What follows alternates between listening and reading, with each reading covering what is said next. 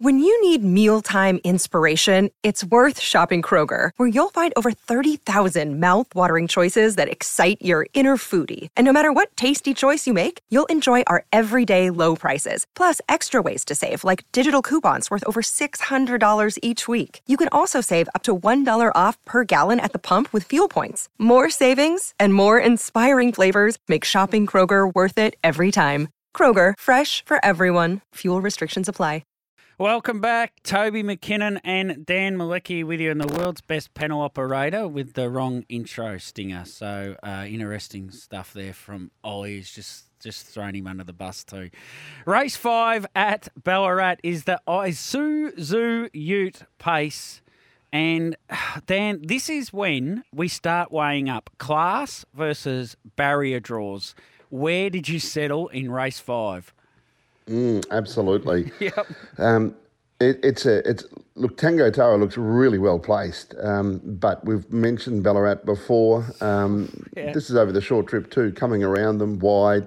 You know, I think Tango Tara might be able to push on and, and work around them and get to a, a forward half of the field position um, inside the first half a lap. You're going to have to work to get there. Um, I I think rightly so, you'd say he's the class, particularly with uh, um, fitness on his side, whereas Bulletproof Boys first up.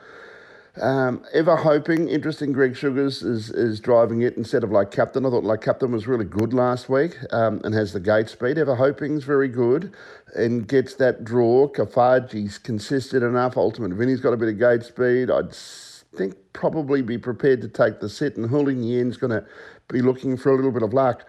Um, I- can see Tango Tara quite possibly getting around to sit parked comfortably enough. Kafaji could be the only um, thorn in his side if he ends up in that position. But if he's there quickly enough, Tango Tara, um, Kafaji might end up taking the trail. If indeed Kafaji doesn't lead, because he gets out okay himself, there's a few possible scenarios. I just think it's a good race with Tango Tara at the top of his game. Won't be easy uh, because it's 1700, but I, I think it's a good race for him. And number 11, from two ever hoping, three Kafaji, and eight Hurley Nien. I, I, I could bat up for Yorkshire as well to maybe get into the top four. It, look, I don't know. I keep finding reasons why um, he, he might have had a little bit of an excuse in some of his recent runs. So I, I wouldn't exclude him at least from your exotic plays here. But uh, I think Tango Tar is the one to beat. Um, Ever Hoping's first up, and it's never easy first up, but uh, is a pretty smart horse, and I'd be keeping an eye on any market moves about him. 11, 2, 3, and 8. Ult- Ultimate Vinny, uh, last October he led and won at Ballarat and won 55-7. Uh, December at Geelong he led and won in 153-8. In May at Melton he sat leaders back and won in 153-6. Uh, he he's 10 to 1. He can lead this race. I think initially early it's up to Nathan Jack what he does, whether he hands up to someone or doesn't. I don't think Kafaji is dynamic off the gate. He likes to bully his way to the front.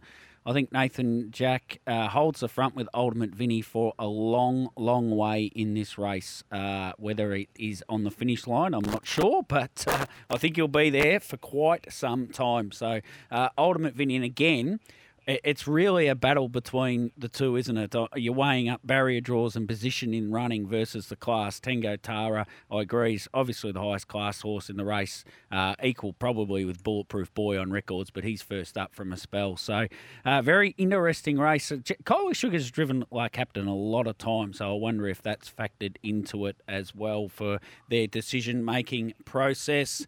Uh, race. There is one interesting Yeah, go. runner there. Kowalski analysis, we, we sort of haven't touched I saw him trial the other day. Just looked like a horse that was going to improve with a run, but he has got blistering gate speed, hasn't he? So he's the one that could make it interesting early. Uh, I just wanted to mention his name so someone says, hey, you forgot about Kowalski analysis. So I did consider him, haven't put him in, and might bite me on the gluteus maximus later.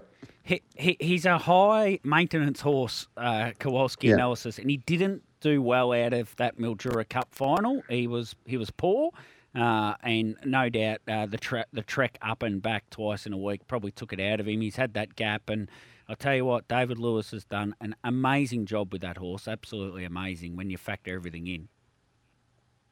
Yeah, uh, oh, he certainly has. I he, he trialled, was at Stawell last week, and he won his trial pretty easily. But um, I, I, just wonder, he, he might have needed, uh, and he's probably had a, a, decent enough fit out since then. But I just got the opinion that um, uh, he, he will take benefit from racing. But the, the asset he's got is that really good gate speed, and he might be the one that just crosses with ease. I mean, it wouldn't shock anyone if he just flew the gate. And then if he did, I'd expect he'd take a trial.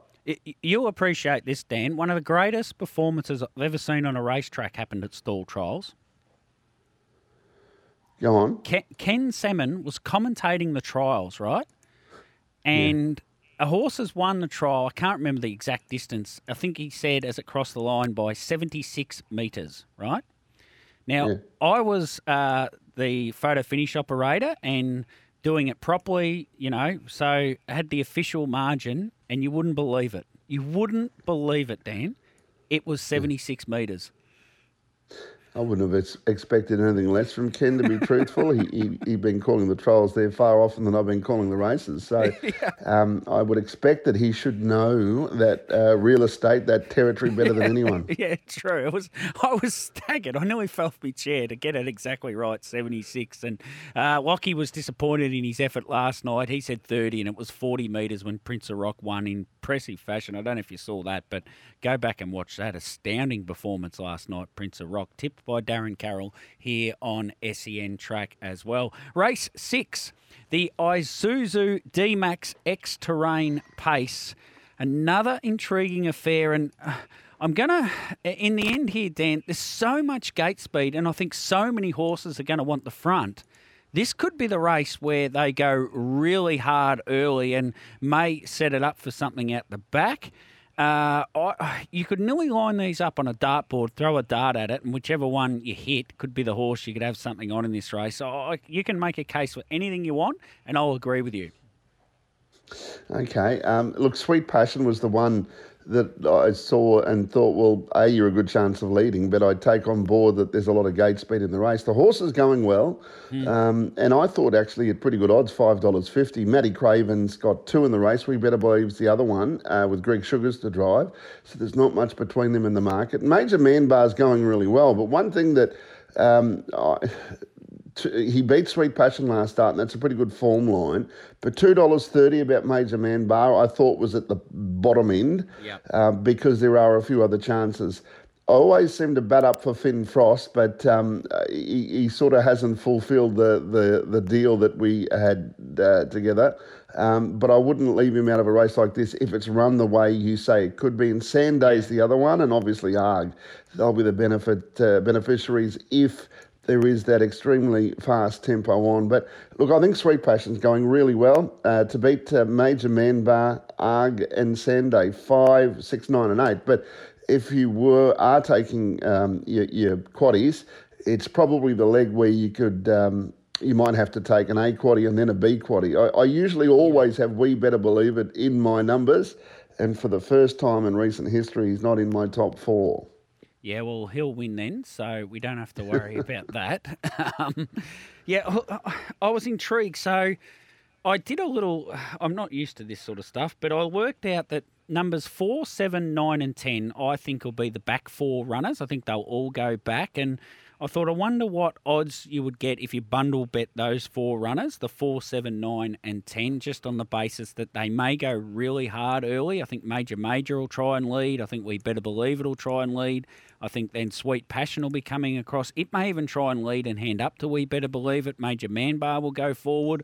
So that sort of left me four, seven, nine, and ten. I was just concerned about Sanday getting buried on the pegs. So those four horses to win came out at two dollars seventy eight, which I thought was interesting.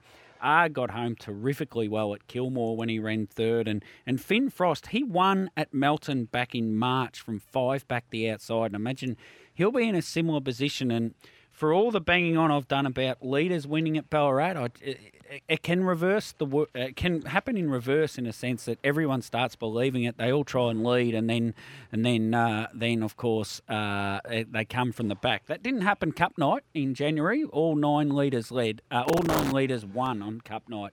Back in January at Ballarat. So uh, it could. I don't think that'll happen again. That's pretty unusual, uh, but it just very well may. Race seven is the feature of the night. The John Slack Memorial Trotters Cup. Spoke to Ross Graham yesterday, who's shooting for his third win in this race with uh, nephew of Sunoco. And uh, I suppose uh, the takeaway from Ross was that he felt like the horse would probably need the run. He, he's best when he races uh, more regularly than he has been able to lately. It's been tricky finding a race for him. Uh, so that's the one little piece of information I can add for you, Dan, before you tip away in race seven. Yeah, look, a challenging race. Some of the trotting races lately have been. Mm. Um, I am not confident in the direction that I'm going here, but I just thought Sleepy would improve. Mobile, I mean, you don't necessarily get a great build up of extra fitness because you're in a stand start race first up, as opposed to, say, a mobile, where you're running along from the gate a, a furlong or two out before you hit release point. But from the draw, she might just get that cushy enough mm. run to be a, a, chance if she gets a bit of daylight late. She's a very, very good mare. Um, Lettuce trots up in class, um, making the sort of progress that he will be mixing it with these horses often. I mean, he's the early favourite, so you would think he would. Chinese Whisper as much as he won last start and did a good job, can you trust him? And certainly at the price, I, I would look away. So I'm in the corner of Sleepy with no great confidence here.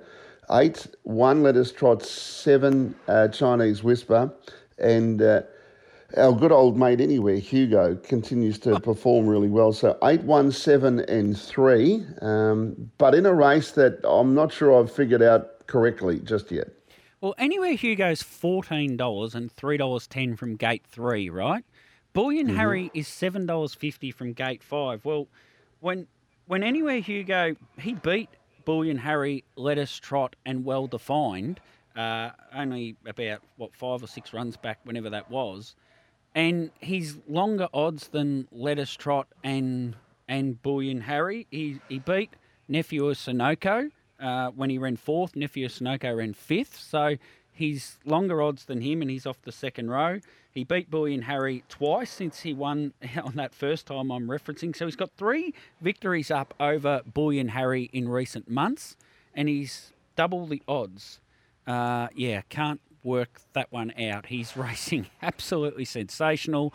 I think uh, he'll go forward. He'll get a spot in the running line somewhere uh, stagger, he's staggering value. I just uh, you just can't go back through his form and Bullion Harry's form and see how he's longer odds than Bullion Harry. It's just uh, very intriguing uh, to me. That I just can't get over it. Let's get to 11:30 news.